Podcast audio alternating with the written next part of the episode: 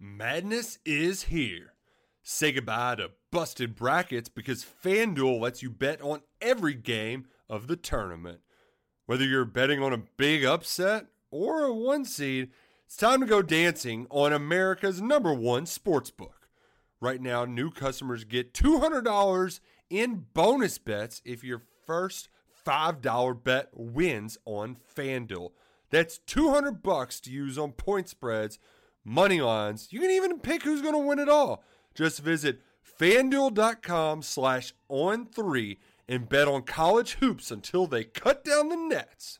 Must be 21 and older and present in select states. First online real money wager only. $10 first deposit required. Bonus issued as non withdrawable bonus. Bets that expire seven days after receipt. See terms at sportsbook.fanduel.com. Fanduel is offering online sports wagering in Kansas under an agreement with Kansas Star Casino LLC. Gambling problem? Call 1 800 Gambler or visit fanduel.com slash RG in Colorado, Iowa, Michigan, New Jersey, Ohio. Pennsylvania, Illinois, Kentucky, Tennessee, Virginia, and Vermont. Call 1 800 Next Step or text Next Step to 53342 in Arizona 1 888 789 7777 or visit ccpg.org slash chat in Connecticut 1 800 9 with it in Indiana 1 800 522 4700 or visit ksgamblinghelp.com com in Kansas, 1 770 STOP in Louisiana. Visit mdgamblinghelp.org in Maryland. Visit 1 800 gambler.net in West Virginia or call 1 800 522 4700 in Wyoming. Hope is here. Visit gamblinghelplinema.org or call 800 327 5050 for 24 7 support in Massachusetts or call 1 877 8 HOPE NY or text Hope NY in New York. Everyone's digging out from the snow day today. A lot of people working from home. So, you know, sitting around, let's have a conversation. And today, for the first time since Penn State football season, uh, the mailbag is back. You are leading the conversation on the BWI Daily Edition.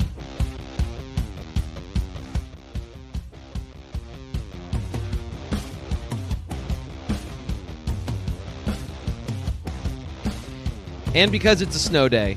And honestly, just because he did such a great job yesterday, we're giving him the day off. Nate Bauer, uh, a uh, little bit under the weather, a little bit has children, but he's not here today on the Thursday show where he normally is. So I'm stepping in, and we're doing a mailbag with Sean Fitz. Fitz, how are you doing today? Doing great. Explains the professional intro. Appreciate that.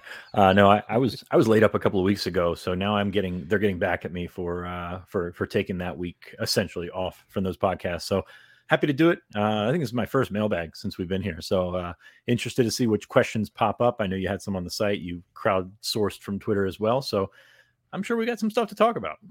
Yeah, we got some we got some good questions. We got some other questions, and uh, we've got a new way of getting questions that we're going to implement, and uh, we're going to work through this. So please be patient with us. But in order to help us and help you at the same time, uh, what we're going to do is for future mailbags, we're going to take our questions from uh, Apple Podcasts. So if you leave a five star review with your question, on the next mailbag. We'll get to it and we'll answer your question there.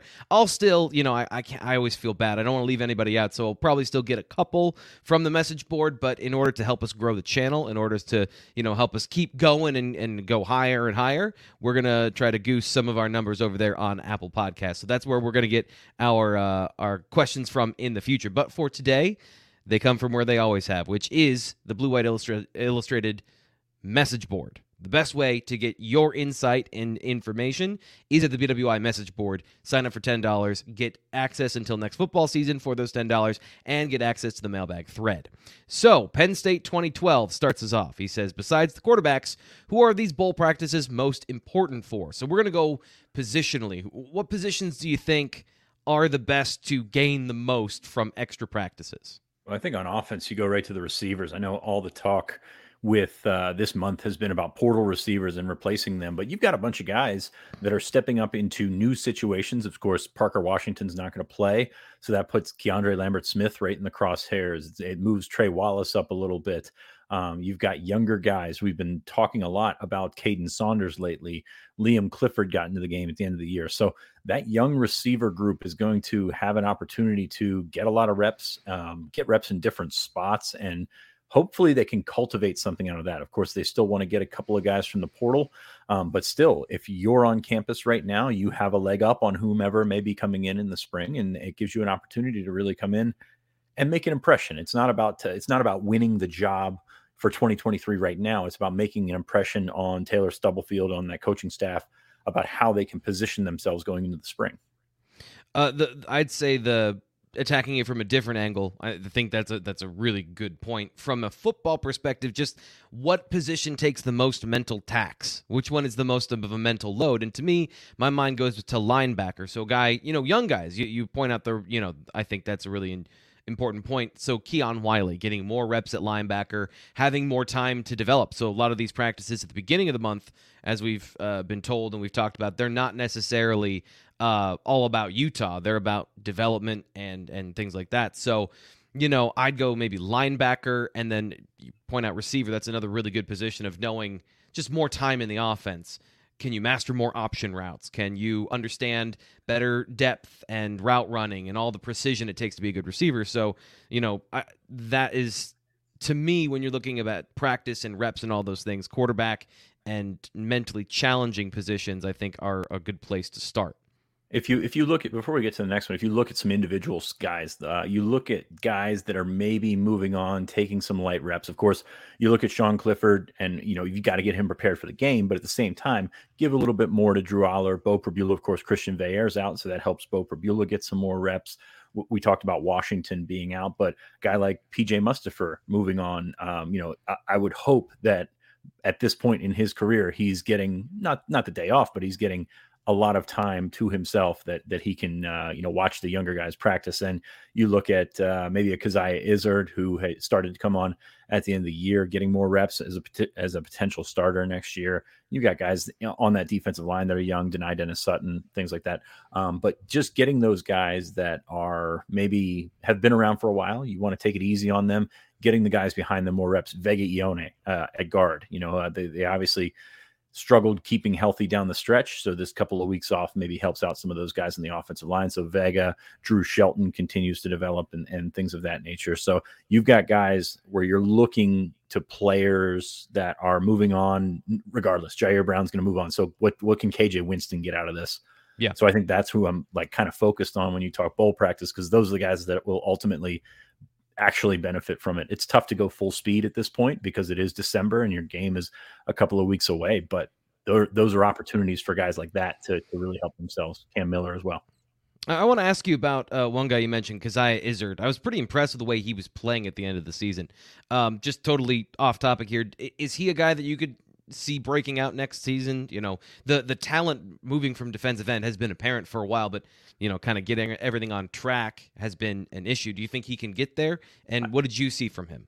I think so. I mean, he was one of those guys that made some some snap plays in the backfield. Um, he's got uh, just a little bit quicker. I'll, I'll be on, honest. Uh, it's tough to forecast that one because you're playing beside Hakeem Beamon, who's 270 pounds. Izzard's 290 pounds, so you don't have that big guy like PJ Mustipher taking up blockers and things like that. So how do you work around that? And that's one reason I think that they're looking in the portal for a guy that uh, is a little bit bigger um, that can come in and play right away. Of course, uh, looking at the JUCO ranks as well.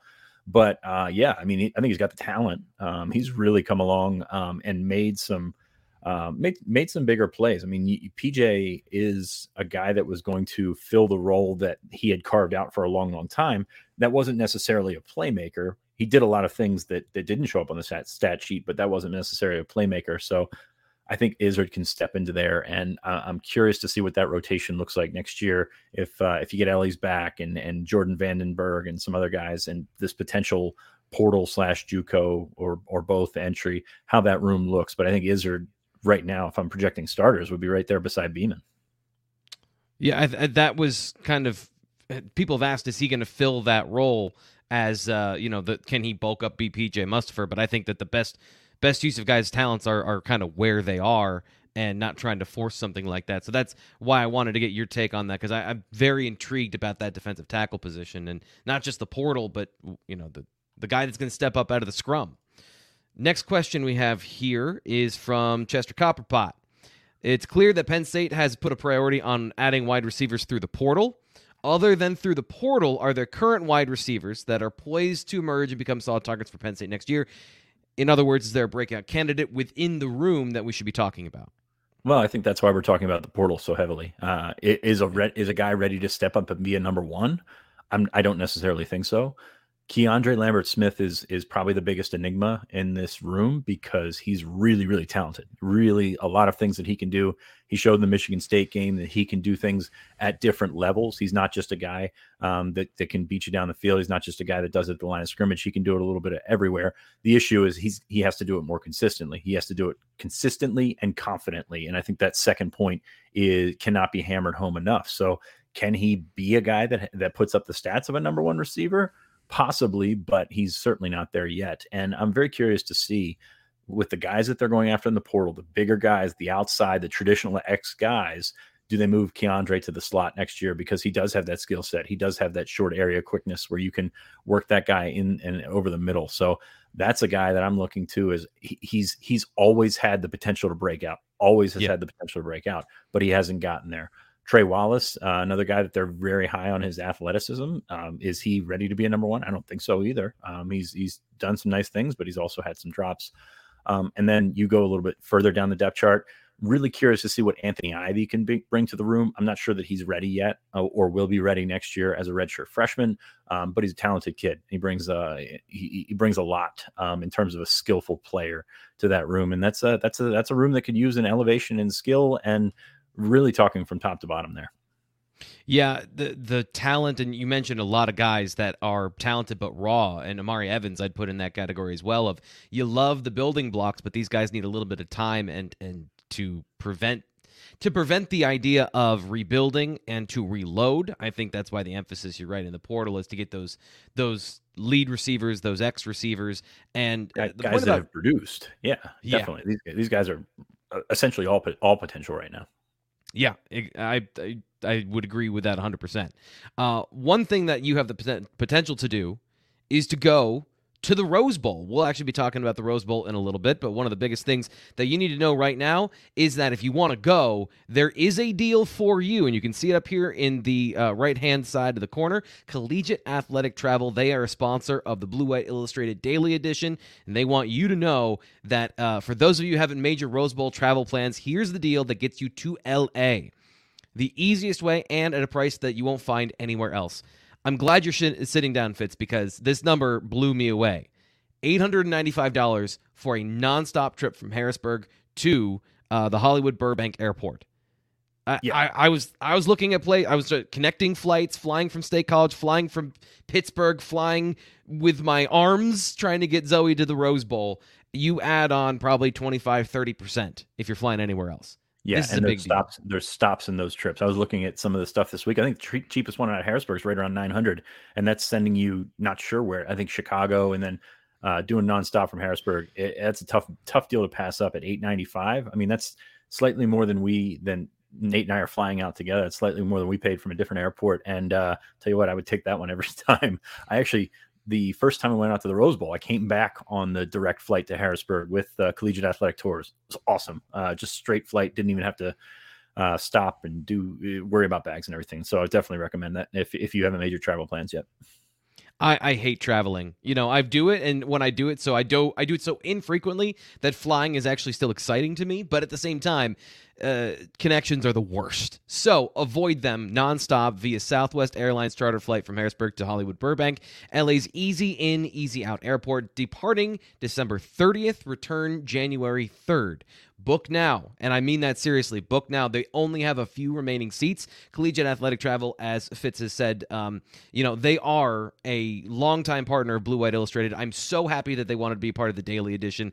Uh, I'm grateful that they're here, and I want to make sure that they get what they're looking for, which is your butt in their seat. So brought to you by Penn State's longtime bowl travel experts, Collegiate Athletic Travel. For complete details to book your reservation, visit athletictravel.com. That's athletictravel.com. Pulling up to Mickey D's just for drinks? Oh, yeah, that's me. Nothing extra, just perfection and a straw. Coming in hot for the coldest cups on the block. Because there are drinks, then there are drinks from McDonald's. Mix things up with any size lemonade or sweet tea for $1.49. Perfect with our classic fries. Price and participation may vary, cannot be combined with any other offer. Ba da ba ba ba. So let's get back to your questions here on the daily. We got Pocono 570 says Strange really helped open up the run game for Penn State this year. Who do you see take that next step in the tight end room as a run blocker? Fitz. I wish I knew. Um, you know, we you had talked a bunch of times about that uh, run blocking group. Uh, I would say Theo Johnson. Um, Tyler Warren was very much hit and miss this year, and you look at what Penn State has behind him. I don't know that Khalil Dinkins is going to come in and be a dominant run blocker or anything like that. Andrew Rappleyea could eventually be there. I mean, I think beat me he's to my it. guy. He's my guy, but that's not necessarily for the 2023 season um, to to step in and and be what Pat used to be. Essentially, he's going to get all those Pat comparisons, and he's really good. He's one of my favorite players in the class. But looking at this group of tight ends right now, it's going to have to be Theo. Um, you're going to lean on him heavily next year. You're going to lean on um, uh, Tyler Warren as well, uh, and then try and find a third guy out of that group. So it's tough, man. Strange was is such a great player, like uh, Yeah. just a, an underappreciated all around guy. Catches the football well, blocks. He's gotten better with his blocking, and uh, really does a lot of things well. Um, and he's uh, he's he's going to be a guy that's that, that's really tough to replace. I, I want to shout out Brenton Strange for what you just said, which is an all around player for two reasons. One, I appreciate good football players, as I've said here on the show, and doing things the right way, you know, from a technique standpoint, all that stuff. And two, that's what I think all of us projected for him, and, you know, us in the analysis business and looking at his high school film. I thought he could be that complete player, guy that can catch, that can block, all that stuff. And I, I, I'm glad he finally got there so that I wasn't wrong. Uh, the issue with this group is consistency. I've, I've seen Tyler Warren devastate some guys with run blocking, especially for some reason more in 2021. He was a little more consistent. Theo Johnson at the end of the season really started to come on, um, more so in space. Probably not as much in line, but he was even then getting better, battling with tight ends. He's obviously got the size for it. Um, and I, I would hate to see him kind of go down that Mike Gesicki route of like just basically a receiver at tight end because I think he's got a complete game as well. So, I yeah, those two guys have to step up if they want to have continue to have this two tight end set. Um, Dinkins blocking in a different way. Do you think they could use it? Maybe not as an inline tight end, but we we saw, I saw more from him this year than I expected in the in the brief flashes. Do you think kind of in that orbital slot receiver, good blocker way they could use him in that way and, and accentuate some other areas other than just two tight ends lined up, condensed formation, run outside? Yeah, I think they could run him across the formation, you know, kind of like they used to do with Gesicki to Yeah. get in the guy's way. But I think Dink, Dinkins probably brings a little bit more um, than, I mean, no offense to Mike, but he brings a little bit more than, than Gesicki. He's a good football player. He's got a good mind. Um, so he can really uh, use that to his advantage to uh, to come across and play that H back role and, and come across the formation, open some things up. So I think that's the way that they would do that. I'll also be interested to see um, what they do. They, they used a lot of Bryce Effner at times, uh, especially down the stretch, um, trying to get an extra offensive lineman in there. Is that a role next year, especially given the ex- experience that you have coming back at offensive tackle? Can you use one of those guys in there? And the numbers, and we'll talk about uh, next year's offensive line here in a little bit, but the numbers should be a little bit more conducive to getting those guys out there and, and maybe helping yourself out, especially in the red zone and short yardage situations. Yeah, I think that, and especially if they get a transfer tackle, they're going to be begging to get guys onto the field at that point. Uh, here's a question from Stephen Light. Uh, what are the odds that I get an appearance from Allar in the bowl game? He he's setting it at four to one. What's more interesting to me than is Drew Allar going to play is how are they going to play him? Because if they blow out Utah and he plays in the end of the game, great. We've seen that it's going to be in the Rose Bowl. Do you think, like we saw previously with guys going to the NFL or guys that are definitely done, like they don't have any more eligibility, you'll see the younger guys kind of start to take that transition and take the reins from a starter, Miles Sanders, Saquon Barkley, Fiesta Bowl style? Or is this the quarterback's too important? We want to win the Rose Bowl, so Clifford's playing, and that's that. What do you think the, the approach would be there?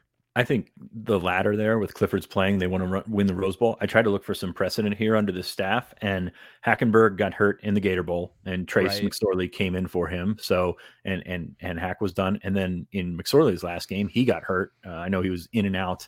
There was a report. I remember there was a report that he was done for the game, and then two plays later, I think he was back on the field. Um, but the last two quarterbacks that have come through, um, they they were knocked out of the game. So there's really no looking at how this staff handles things. I, I do think they're going to let Sean play. Um, I think it's uh, the the way to the, the the easiest not easiest path easiest path's a bad idea um, but that that is the direct route to them winning the game is having Sean play and having the whole playbook and everything like that. It'd be nice to see Drew get a couple series. I'm not gonna lie, I'd love to see that. But you look at this game and it's a little bit different than a Gator Bowl or a, even the I think it was the Capital One Bowl or or, or whatever mm-hmm. against Kentucky. Um, so I think you're going to play to win the game, and I think that means Sean Clifford. Yeah, and it's not an easy defense they're going to go against. So mm-hmm. you, it's not again, it's not like in the Gator Bowl or it, that Kentucky defense was good too. So there's not really a good comparison of a, of a bad defense you faced. That, that, Gator Bowl was the Georgia defense that turned into the Georgia defense, and that's uh, that's saying something. But uh, yeah, I mean, it was funny because I was trying to think back and how how those guys ended their careers, and it was not, yeah, it's not ideal. I'll say that. Let's move on to WCF 1647, a new member at Blue White Illustrated. Glad to have you. Hope you came through the, the daily edition. Hope you heard about that and you're here to talk about uh, the projected depth chart of the O line next year. Any chance Shelton moves to right tackle? Does Wallace slide to guard? I know you've been doing a little bit of work on this because it's been one of the four main questions that people have had this offseason. So, what, what are you seeing for this group next year? Yeah, the season's not even over yet, and we're talking uh, next year's offensive line. But that's not a surprise. We do that pretty frequently. It's always good to look ahead because you haven't lost any games when you look ahead. Um, uh, you know, obviously Olu, a left tackle, going to be and you know going to obviously be be the guy you can put Shelton as his backup. I mean, they've got three tackles right now, essentially. You got Jimmy Christ as a fourth, but you've got three tackles. So whoever's not that starter at the other position will be the backup at the uh, left and right tackle position. And you feel pretty good about the three guys that you have. Obviously, they, have been talking about adding a fourth through the portal. Tough sell. Uh, t- tough to go out and find that. Uh, left guard, I've got Landon Tengwall and JB Nelson. As I mean, it, it, it's pretty close to what you would see right now um, with the excuse me, with the exception of, uh, of course, Tengwall being out for the season. At center, uh, Hunter Nourzad's the guy to see. We, we think Juice Scruggs is off to the NFL. He accepted the Shrine Bowl invitation this week. Um, that would not surprise anybody. Behind him is a question mark. I, I have Nick Dawkins written in here. Nick mm-hmm. missed a bunch of this season um, with an injury. His arm was in a sling for a lot of this, uh, a lot of this campaign. So we will see what happens. Hopefully, Dawkins is back out there um, and going because you're not really sure of how quickly you can find a replacement or find the next guy at center um, beyond Nick Dawkins right now, um, unless it's one of those guards that you move around. Um, yeah. Right guard, Salim Wormley, obviously returning starter. Vega Ioane is a, a, guy that they would like to get more reps. I mentioned him in the outset as one of the guys that's very important this uh, this offseason and this bowl season to get reps. Um, and then we think Caedan Wallace is going to be back and competing with Drew Shelton. Don't want to you know say one or the other right now because it is December 15th 2022 and we're talking 2023 so a lot ahead of those guys right now if they're going to compete for that job and then Jimmy Christ I have listed as the backup behind whoever's not the starter there so um, you'll get numbers going um, Birchmeier, I think, will factor in there. Um, yep. J'ven Williams might factor in there as well. Don't see Donka factoring in there uh, right now. Uh, coming off of the or uh, that red. Or, Let me. Me, that, fresh. Oh, go ahead. Uh, before the the freshman yeah. class of Shelton, Ioane, and then essentially JB Nelson, who had four years to play three and preserved that red shirt, somehow preserved that red shirt. Getting these guys on the two deep this early is is very very good for their development, especially when we just continue to go back and beat that uh, 2020 uh, offensive line class into the ground. The I wanted to ask you about Birchmeier specifically in that lineup, and, and, you make a good point about getting the the young guys in and integrated. Is he special enough in terms of? I think we all love what he does at the high school level from a technical standpoint, intelligence standpoint. The only reason he's not bigger is because he's a wrestler and he has to maintain a certain weight. Could he be a guy that factors in at center? In that kind of question mark position you had because I think that's a very fascinating thing of you don't normally get freshmen that are are in the conversation at center, but he's got a skill set having played center in high school that maybe it's a possibility. Do you think that is a possibility, or it would be one of those guards, Ioane, or maybe even um, Tengwall that would be the backup center if something happened and they had to go into the depth there? That's a good question because I think Birchmeier is a guy that could, given his skill set, given his his high floor, essentially, that Yeah. could help you out at center, could help you out at guard, could even help you out at tackle. I mean, he could be a guy that competes for the fourth tackle job. Like that's uh I think that's a very interesting way to to go about and look because he is so advanced, because he could come in and play. And it's very tough to do so. I mean, Landon Tengwall was the same way. When you look at a guy that could come in with his technical ability and uh, the advances and things like that. Um, the other thing here is that he's a wrestler. He's still wrestling, and he's still uh, to, to be a wrestler under 285 pounds. So he's going to have to continue to get bigger. I know he's a he's a big kid. And he looks big and things like that, but he's going to have to continue to put on weight, put on the right weight, and then uh, get get as strong and and catch up. Uh, love him as a prospect, um, but I think and I think he's a guy that we've been projecting as an interior guy, but I do think he can play all five spots. I I I think that getting the weight on him is is good, and it's it's just funny because like it's just different each time because he's so young and you, you want him to get bigger. And then I think about Bryce Effner playing at what looks like 270. And He just looks like a string bean out there and playing very effectively. Uh, the the weight is interesting, but I 100% agree. Like he to be the center and to be at that po- at that position, adding the weight's a, a pretty important thing. Um, the the the last thing about the offensive line. I know a lot of fans. Uh, you talk about it being December fifteenth, and everyone's got optimism that Drew Shelton is going to be the next great tackle, and it's going to happen immediately. Um, he has to beat out a veteran, so let's not let's not presume anything just yet, because I know that's part of the question. Was basically, is there an upgrade on the roster? Because you know the struggles at right tackle over the last couple of years. I think we have to let that play out, as you said, compete with Caedan Wallace, not just assume that job is flipping this offseason if that's the the breakout, which I think most people would agree is is the best one for that group. Yeah, absolutely. I'm very curious to see how that battle will play out. And Shelton's another guy that needs to develop physically, uh, get bigger, um, get put some weight on, and uh, continue to get stronger. Um, he's got a lot going for him, but like it was noticeable that he was a freshman in pads beside the guys that he was beside. Wasn't that noticeable for Vega Ioane, but uh, you know, for, for a guy like Shelton that was about 270 pounds this time last year, 275 pounds this time last year. I mean, it, it takes a while to to get that natural bulk.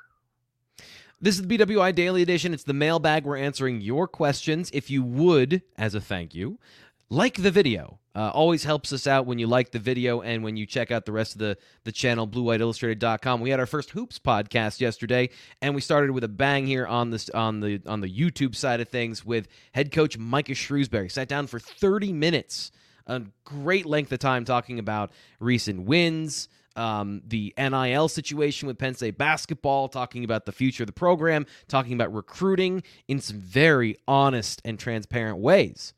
Check that out on our YouTube channel. And of course, like this video, subscribe so you don't miss anything. And when you see the Hoops podcast come up with, I don't know, maybe another celebrity guest next week, well, we always shoot for the stars, then you're you're right there. You'll never miss an episode. Uh, did I skip over this one? Yes. PSU Crusader. Many fans basically view this as a real, honest to God two year window to make a leap with Allar. Is that feeling shared in Lasch, and are they making decisions accordingly? And I'm assuming making the leap doesn't mean just competing and winning against Ohio State, but making the leap into the college football playoff.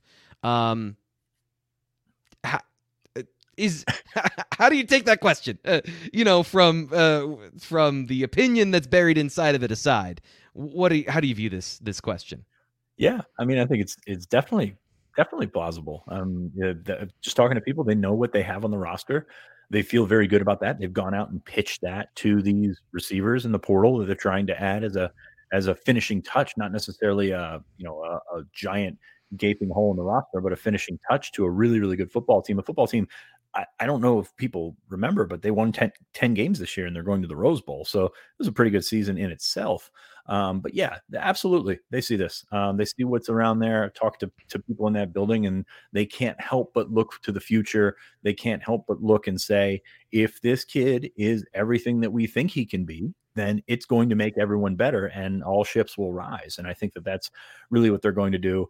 The second part, are they making decisions accordingly? Of course. I mean, that, that, that implies that they weren't doing it in the first place. And that's right foolish. So um, you look at uh, what they've been doing and, and how they've been able to or how been they've been trying to adjust um, and fill the uh, the voids that they have, and I think they've done a pretty good job. And now, are they uh, unbeatable or anything like that? Not not close to that. They've got a lot of development to do, and a lot of things have to fall the right way for this uh, for this uh, dream run, as you would call it, to to happen. But they certainly have the potential. I feel better about this team um, coming out of this season, looking into next year, than I have for a long, long time. Yeah, I want to supplement this question with another one we got on on Twitter, and it is essentially the same question, which why I didn't have it up here. But Stephen Lisco on Twitter asked, so according to the message board, we're just receivers away from running for a natty. What, in in your opinion, will it take to actually get the team over the hump? And I think that it's right here in this question. Basically, view this as a two year window with Allar at quarterback we have to find out if Allar is the quarterback. Like that, we right. let's start with let's start with the basis of don't assume he's going to be the superstar he is until he proves it that he is. He's got the tools, he's got the talent, he's got to produce, and and that's going to be surrounding him and giving the um, opportunity to do so. The offensive line looks like it's going to be in a position of strength to make that happen. Careful, but as we right? they, I, I want to give them credit for this year. You know, just what they did, and then yeah, the projection going forward is always the careful part. But it is like put him in a situ- situation to succeed. The receiver position is absolutely part of that conversation. But he also has to prove that he can read coverage and throw the football to the appropriate player at the appropriate time. Uh, so I, that, that's just my two cents on that particular no, topic. You, are right, and you look at the ways that they've built up in several spots, and the running game as a whole, not just not just the two backs that they have because they're fantastic, but the running game, the offensive line gives you the opportunity to do so much and take so much off of a uh, sophomore, uh, essentially sophomore quarterback's back. Last time they replaced a quarterback, you replaced Trace McSorley, and that was one of the best quarterbacks in program history. And I know Sean has a bunch of records and things like that. And you will miss, like, believe it or not, you will miss a lot of the, the things that he has done, um, the little things, the you know that that he has done to elevate this team and get them wins. Um, but I don't think you're replacing as much with uh, with Clifford leaving than than you were with McSorley because I thought the team, you know, that they had after McSorley had a lot of potential and it kind of just kind of you had a first year quarterback, things didn't go right, and then all of a sudden you, you you ended up where you ended up. So I think this team it's at a better jumping off point than that team was, and the gap between the two quarterbacks is is probably not as great as it was a couple of years ago. Yeah, and I, I, would even say that the the 2018 team where McSorley was in his final year, I don't think that was a particularly. I, I, it was not. It was clearly not as talented as the two years before, and mm-hmm. they still stayed at a certain level, still won some critical games. Didn't finish it out with the bowl win. Uh, I think they were nine and three that season. So like, but I don't know that it was that good of a team, and they were able to maintain a certain level and a certain standard. Um, Chester Copperpot, he's back. Wants to know about special teams. Amor Pinegar Stoll. Chester's great, by the way. Love he him. is. He he's one of the few that gets two questions on the show. He knows his uh, stuff. so when it comes to special teams, losing a lot of players, including as he points out the top two kick returners, what's in the pipeline on special teams to uh, either elevate the level of play on that side or replace some of the guys that you're going to be missing now? Uh, a lot of questions there on special teams, and we talk about those holes and things like that. There are uh, that that's one of the ones that shines through. Um, very curious to see how they replace Jake Pinegar, who I will keep stumping that was a much better player than a much better kicker than Penn State fans will give him credit for. Um, and he obviously did not end his regular season career the way that many would have drawn out. But if you look at the games leading up to that, was a really good kicker, um, especially in the realm of kickoffs. Uh, really improved over the season as they tried to find with Gabe Nwosu, Sanders Sahaydak, and then eventually pin, they just went with Pinegar because he could pin those guys back and and get touchbacks. That will be fascinating because Sahaydak has the big leg. He just has not been as consistent as they'd like him to be. I don't think he was as close to pushing Jake Pinegar as people want to have themselves believe. Um, so I'll be curious to see if a guy like Alex Felkins, uh, the transfer from Columbia, who's going to be a walk on but has experience, sort of in a similar situation to the way that Barney Amor came in, had experience at a lower level, but uh, you know still kicked the ball well. Um, I'll, I'll, be curious to see that battle and how he can factor in there.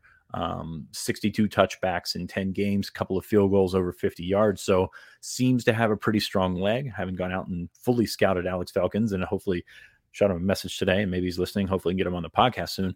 Um, but that I think that one's very much up in the air, probably a little bit more than you would think, based on the fact that those guys um, that are seemingly uh, the replacements that are on scholarship, Sahaydak and Bacchetta, um, you know, I think those those will be a little bit closer than people think. They, those guys have to be more consistent, and that happens. They're freshmen, redshirt freshmen. Um, that happens when they're young players, um, but there will certainly be battles there. I I always appreciate you and Nate having uh, something to say about special teams because it's just a big shoulder shrug to me. I don't know. It's not that I'm dismissive of it. I just don't know. And I, I think you're right when it comes to the consistency of some of these young players. It seems to be a theme, right? That there's a lot of talent. They just have to be more consistent uh, going forward to to win these jobs, and that that comes with time, right? Like you know when we're talking about young kickers I imagine it's kind of like a, every other position, but it's even more technical and it's even more precision and rep, rep, things like that. So I, am not I'm not surprised. There's a lot of questions there with some of the players they have and, on the roster. And kicking is so much more precise than it used to be. I mean, put Jake Pinegar's numbers up against some of the perceived best kickers in program history, and Pinegar's above them, right up there. I think uh, 78% or something like that. And he and he had a really really bad year a couple of years ago. Um, so it's uh, it's a situation now where we talk about the advanced expectations in the internet era era, and that's as true with kickers as with any other position on the team. They're expected to go out and make those kicks now. Just a couple more questions here on the BWI Daily Edition. It's our Thursday mailbag show. Don't forget, leave a five star review on Apple Podcasts, and uh, then we'll answer those questions on our next mailbag, which w- whenever that is. We've got an extravaganza of uh, of recruiting content coming up next week. Rose Bowl Media Day is on Friday. Uh, there's a ton of stuff going on. So uh, we'll get to the last couple questions, but make sure you're submitting your questions. Five star review plus a question gets you on the next mailbag show. Uh, Coast fan. Greg notes that six players who potentially have more to gain from bowl practices. We went over a lot of these guys, but individually, are there true freshmen that didn't see the field that can make a push during this time off season and spring to be a significant factor next year? With all that starting right now during these extra free bowl practices. Yeah, I mean, there's a quarterback there that could definitely stand to benefit here that did not start this year. Um, yeah. But if you're looking at guys that didn't play, or maybe guys that didn't play at their position, or maybe got a couple of games in, uh, two guys that I pointed out earlier, KJ Winston and Cam Miller.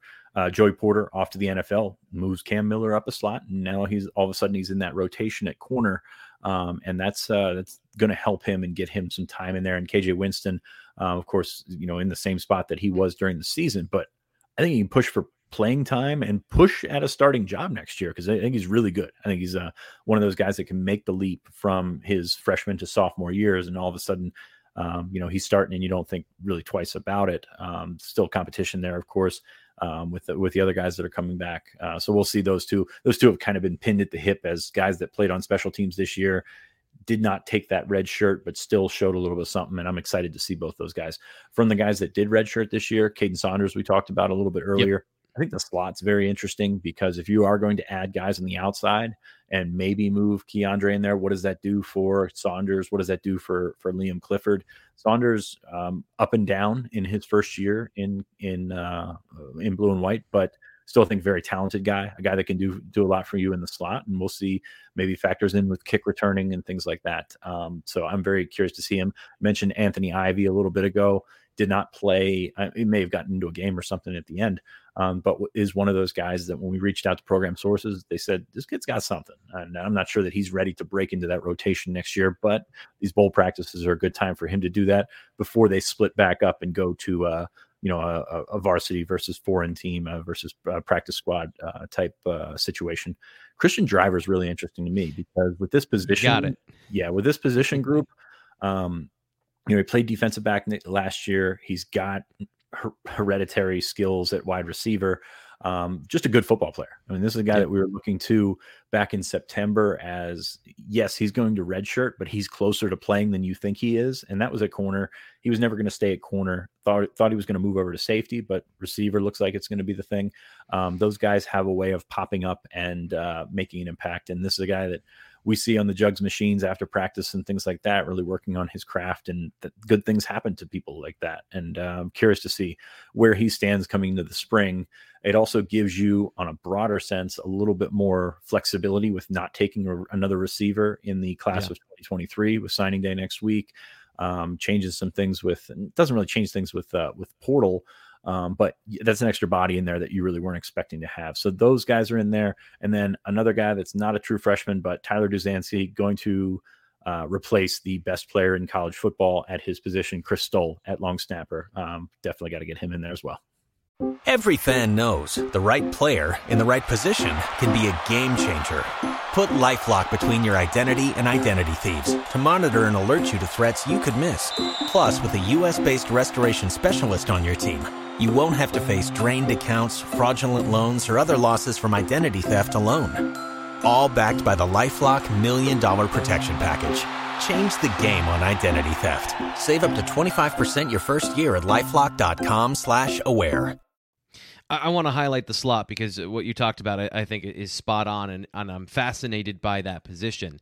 Um, and then it, you, you, took the words out of my mouth with Christian Driver as a guy that I think has the potential to be a dark horse in this situation because you, you mentioned his dad, obviously, but also I liked what I saw from him and he hasn't ever really gotten the opportunity to play a lot of receiver, even in high school.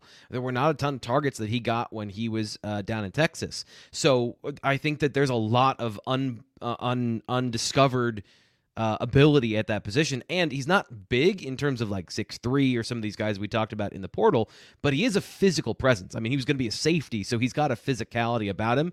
And you're right. I just I think he's such a good football player.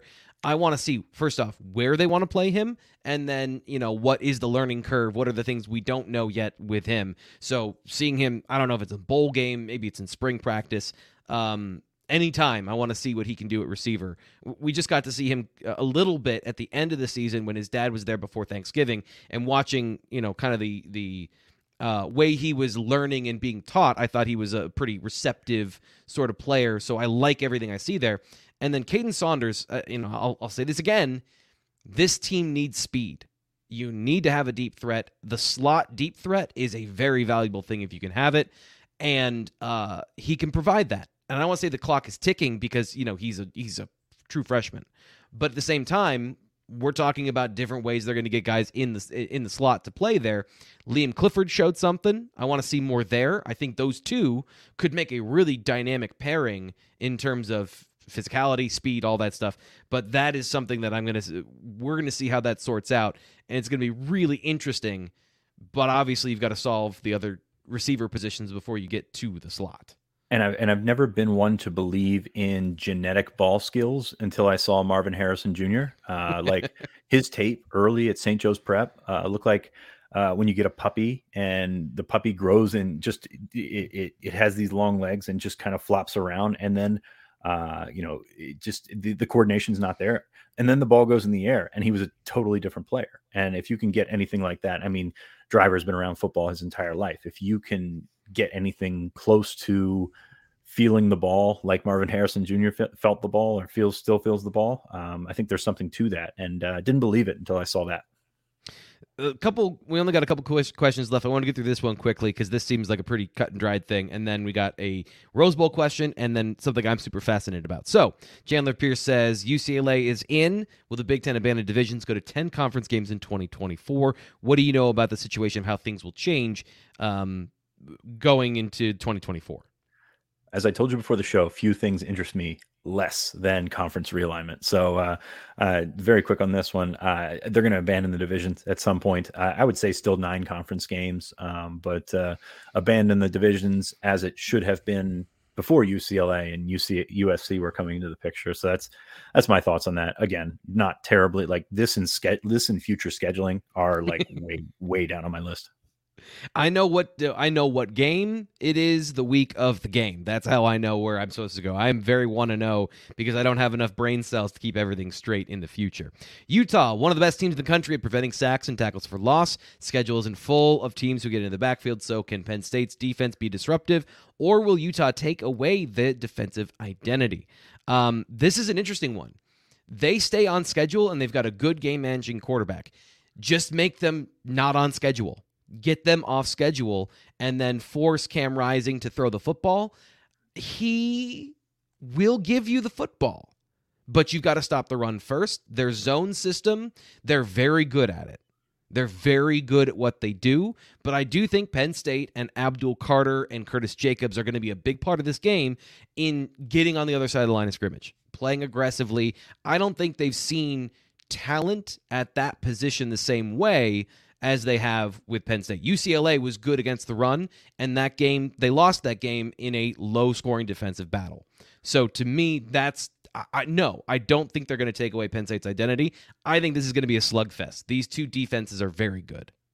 And I think they're going to run at them, not around them. If you try to run around those linebackers on the edge, you're going to have issues if Utah can go straight at them. And as you mentioned, with without saying it, they're so well coached. They they, they do oh, what yeah. they do and they do it extremely well. That was the Michigan scouting report as well. So if uh, if Utah wants to run at Penn State, they're going to have to be prepared for that. I will say this: I, I, I haven't sat down and broken down Utah at all, but I had you know when I would get home from covering Penn State games, Utah would inevitably be on my TV because the late night games were on.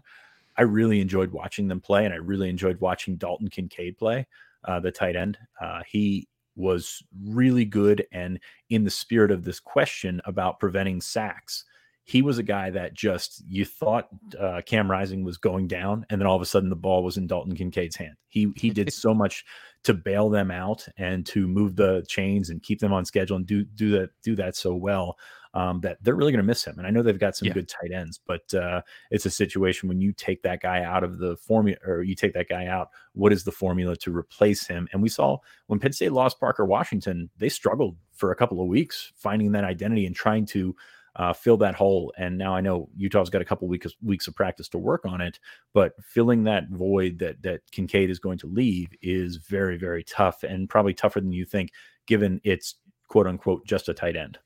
Yeah, it's crazy to think Kincaid was the second tight end. He was he was not their lead guy. Uh, Brant Kuithe was their was their lead tight end coming the season, whom they lost early in the year. Mm-hmm. I do think that you know they've got to find somebody in that in that receiving core because I don't know where the offense goes. it's yeah. it's very narrow of how they get the ball out in pass. A lot of dumping it right over the line of scrimmage, and that's where Penn State's been vulnerable when Manny Diaz throws uh, blitzes and things like that. So that was a huge, huge thing. And, and I don't think I've been on to talk about him since he opted out, but that was a huge, huge thing, or or is injured. obviously, he's got some things that he needs to uh, get better before he gets to the NFL. But that's just a huge one for for the Utah to lose that before the bowl game. Cy Kim is back, and he asks if Penn State gets Kaveion Keys along with the two linebackers, Ta'Mere Robinson, uh, t- t- yeah, Ta'Mere Robinson and Tony Rojas. I almost said Tony Robbins. I didn't do it though. Plus, current linebackers on the roster. If you were the coach, how would you maximize the use of all these players next season? What type of athlete player are you putting in the Sutherland spot? What do you do with the Sam position? I told you before the show, I was shocked. I was really surprised that they broke away from the original plan and they they pivoted to put three linebackers back on the field. I didn't expect that. But now there's a reset. If they get three linebackers, they've already got a, a number of safeties in the class. What are you thinking that the the vision is for that position? Before we get there, Dakari Nelson, a guy that I really like as a hybrid guy in the back. Penn State's going to play him at safety, and that's uh, crazy to think a 6'3", 190 because uh, because that's the same size as Kaveion Keys. That's the same size as Tony Rojas. That he can stick back there, but if he can stick back there, you might have something. We talked last this time last year. I think we, we already went over this, but with Abdul Carter talking about him being an edge, like if you can get a guy that is athletic enough at that size to stick back one position further back in that chain of command, that is that could be so huge. So they're going to play him at safety, um, which opens some things up at Sam. Uh, if you got Curtis Jacobs back, then you know that's the obvious answer right there. Um, it's it's interesting because Dom DeLuca's uh, certainly still there, and he made some plays this year. I don't know that Keys, who by the way, while we are on here, tweeted out that he's going to announce on Friday morning at eight thirty uh, from his school, uh, which is you know great because media day is tomorrow, so hopefully we get that out of the way early. Um, but uh, yeah, I think that Keys and Rojas definitely both outside guys. To me, Robinson's probably eventually a Mike. Um, and if they can, if all those guys can stay on that track, you've you you feel pretty good about the replenishment that you have in this group. Um, I, I, think probably a natural more uh, Rojas is probably a more natural fit at the Sam given what he's done, but he's still raw as a football player. I know he's very productive yep. as a high school football player, but still raw out there. So you've got options, and I think that's the thing to take away from it. After we're sort of like skin of your teeth uh, last spring and this this fall with uh, with depth at the linebacker positions. Now all of a sudden you, you're bringing in, you're trying to replenish the cupboard, and you feel pretty good about the numbers that you have. So um, I don't know if that answers the question uh, because Sam is it's an enigma sometimes because yep. is he a you know Jacobs plays that like a linebacker Sutherland plays it like a safety you definitely have packages where you play that position differently than you play a traditional uh, field linebacker role so it depends on that. But if you've got Jacobs back, I mean that that's got to be the guy. Yeah, uh, it makes a lot of sense with with the way things played out so well when they were all healthy on the and on the football field. I also don't think that any of these guys really affect the picture next year because you look at you look at Tony Rojas and he is an incredible athlete, but he's 190 200 pounds right now. Uh, and then you look at uh, Kaveion Keys, and he looks even smaller to me on film, but they're roughly the same size. They have roughly the same profile as football players. So, uh, unless either of them come in and develop early, then I think that that's still part of the conversation. And let me break in here 190s is fine. Like, I know people are mm-hmm. so hell bent on getting guys that are in that are 6'2, 215. Like, right. 190s is fine. Like 220 pound defensive ends are fine. You're going to put on the weight. You're going to develop those guys, and I think that that's something that needs to be said.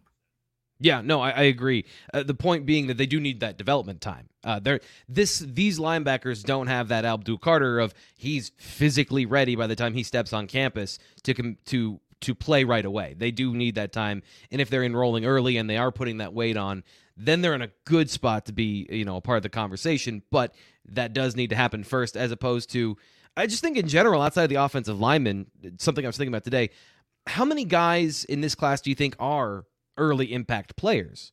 Um, and then the offensive line has its own kind of problem with that of being the most important position for development. It's tough. I mean, you look at the commits that they have, and pull up the commit list here uh, on uh, on on three. I mean, just going down, you looked and you saw more guys last year physically ready to come in, physically ready to play. Uh, Rappleyea is a guy that jumps out. Elliot Washington, probably a guy that, you know, I think there's a couple guys in this class we just don't talk about because they're sort of out of sight, out of mind. So Elliot Washington's in there. Mm-hmm. Um, Jameial Lyons is a guy I think talented enough to come in and play. I think he's got some things to take care of that that kind of keep him off the field. Um, but uh, definitely from top to bottom, guys that are probably a year or two away, and that's fine. You know, you look at the roster that yeah. you have now, and you look at the way that college football works now. Um, you're not asking or leaning on these guys to come in and, and play right away. That's why you got the transfer portal, which of course we'll keep updated. We'll do our best to give you that information at bluewhiteillustrated.com. And then when things are official and we can talk about them here on the YouTube channel, we'll tell you about it then. Fitz, thank you. That was an awesome mailbag. We got through a lot of stuff today. Anything you want to say before we get gone? No, I just looked at the clock, and that was uh, that was a long one. And my voice is starting to give out here, so I'll let you I'll let you close this one out. All right, so we will be back tomorrow. Of course, we've got a bunch of great stuff coming up with Media Day. Make sure you check out our YouTube channel, bluewhiteillustrated.com, all the places that you can get our content. There's going to be a lot of stuff, a lot of things, like at least three or four different events going on tomorrow. So hit subscribe, hit notifications so you don't miss any of it. We'll talk to you tomorrow. Madness is here. Say goodbye to busted brackets because FanDuel lets you bet on every game of the tournament. Whether you're betting on a big upset or a one seed, it's time to go dancing on America's number one sportsbook.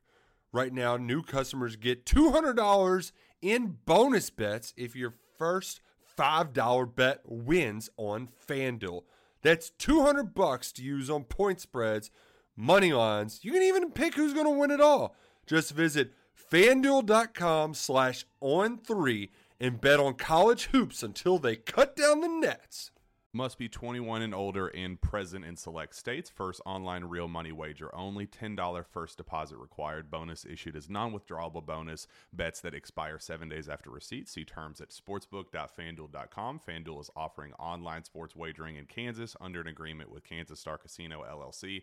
Gambling problem? Call 1 800 Gambler or visit fanduel.com slash RG. In Colorado, Iowa, Michigan, New Jersey, Ohio, Pennsylvania, Illinois, Kentucky, Tennessee, Virginia, and Vermont. Call 1 800 Next Step or text Next Step to 53342 in Arizona 1 888 789 7777 or visit ccpg.org slash chat in Connecticut 1 800 9 with it in Indiana 1 800 522 4700 or visit ksgamblinghelp com in Kansas, 1 770 STOP in Louisiana. Visit mdgamblinghelp.org in Maryland. Visit 1 800 gambler.net in West Virginia or call 1 800 522 4700 in Wyoming. Hope is here. Visit gamblinghelplinema.org or call 800 327 5050 for 24 7 support in Massachusetts or call 1 877 8 HOPE NY or text Hope NY in New York.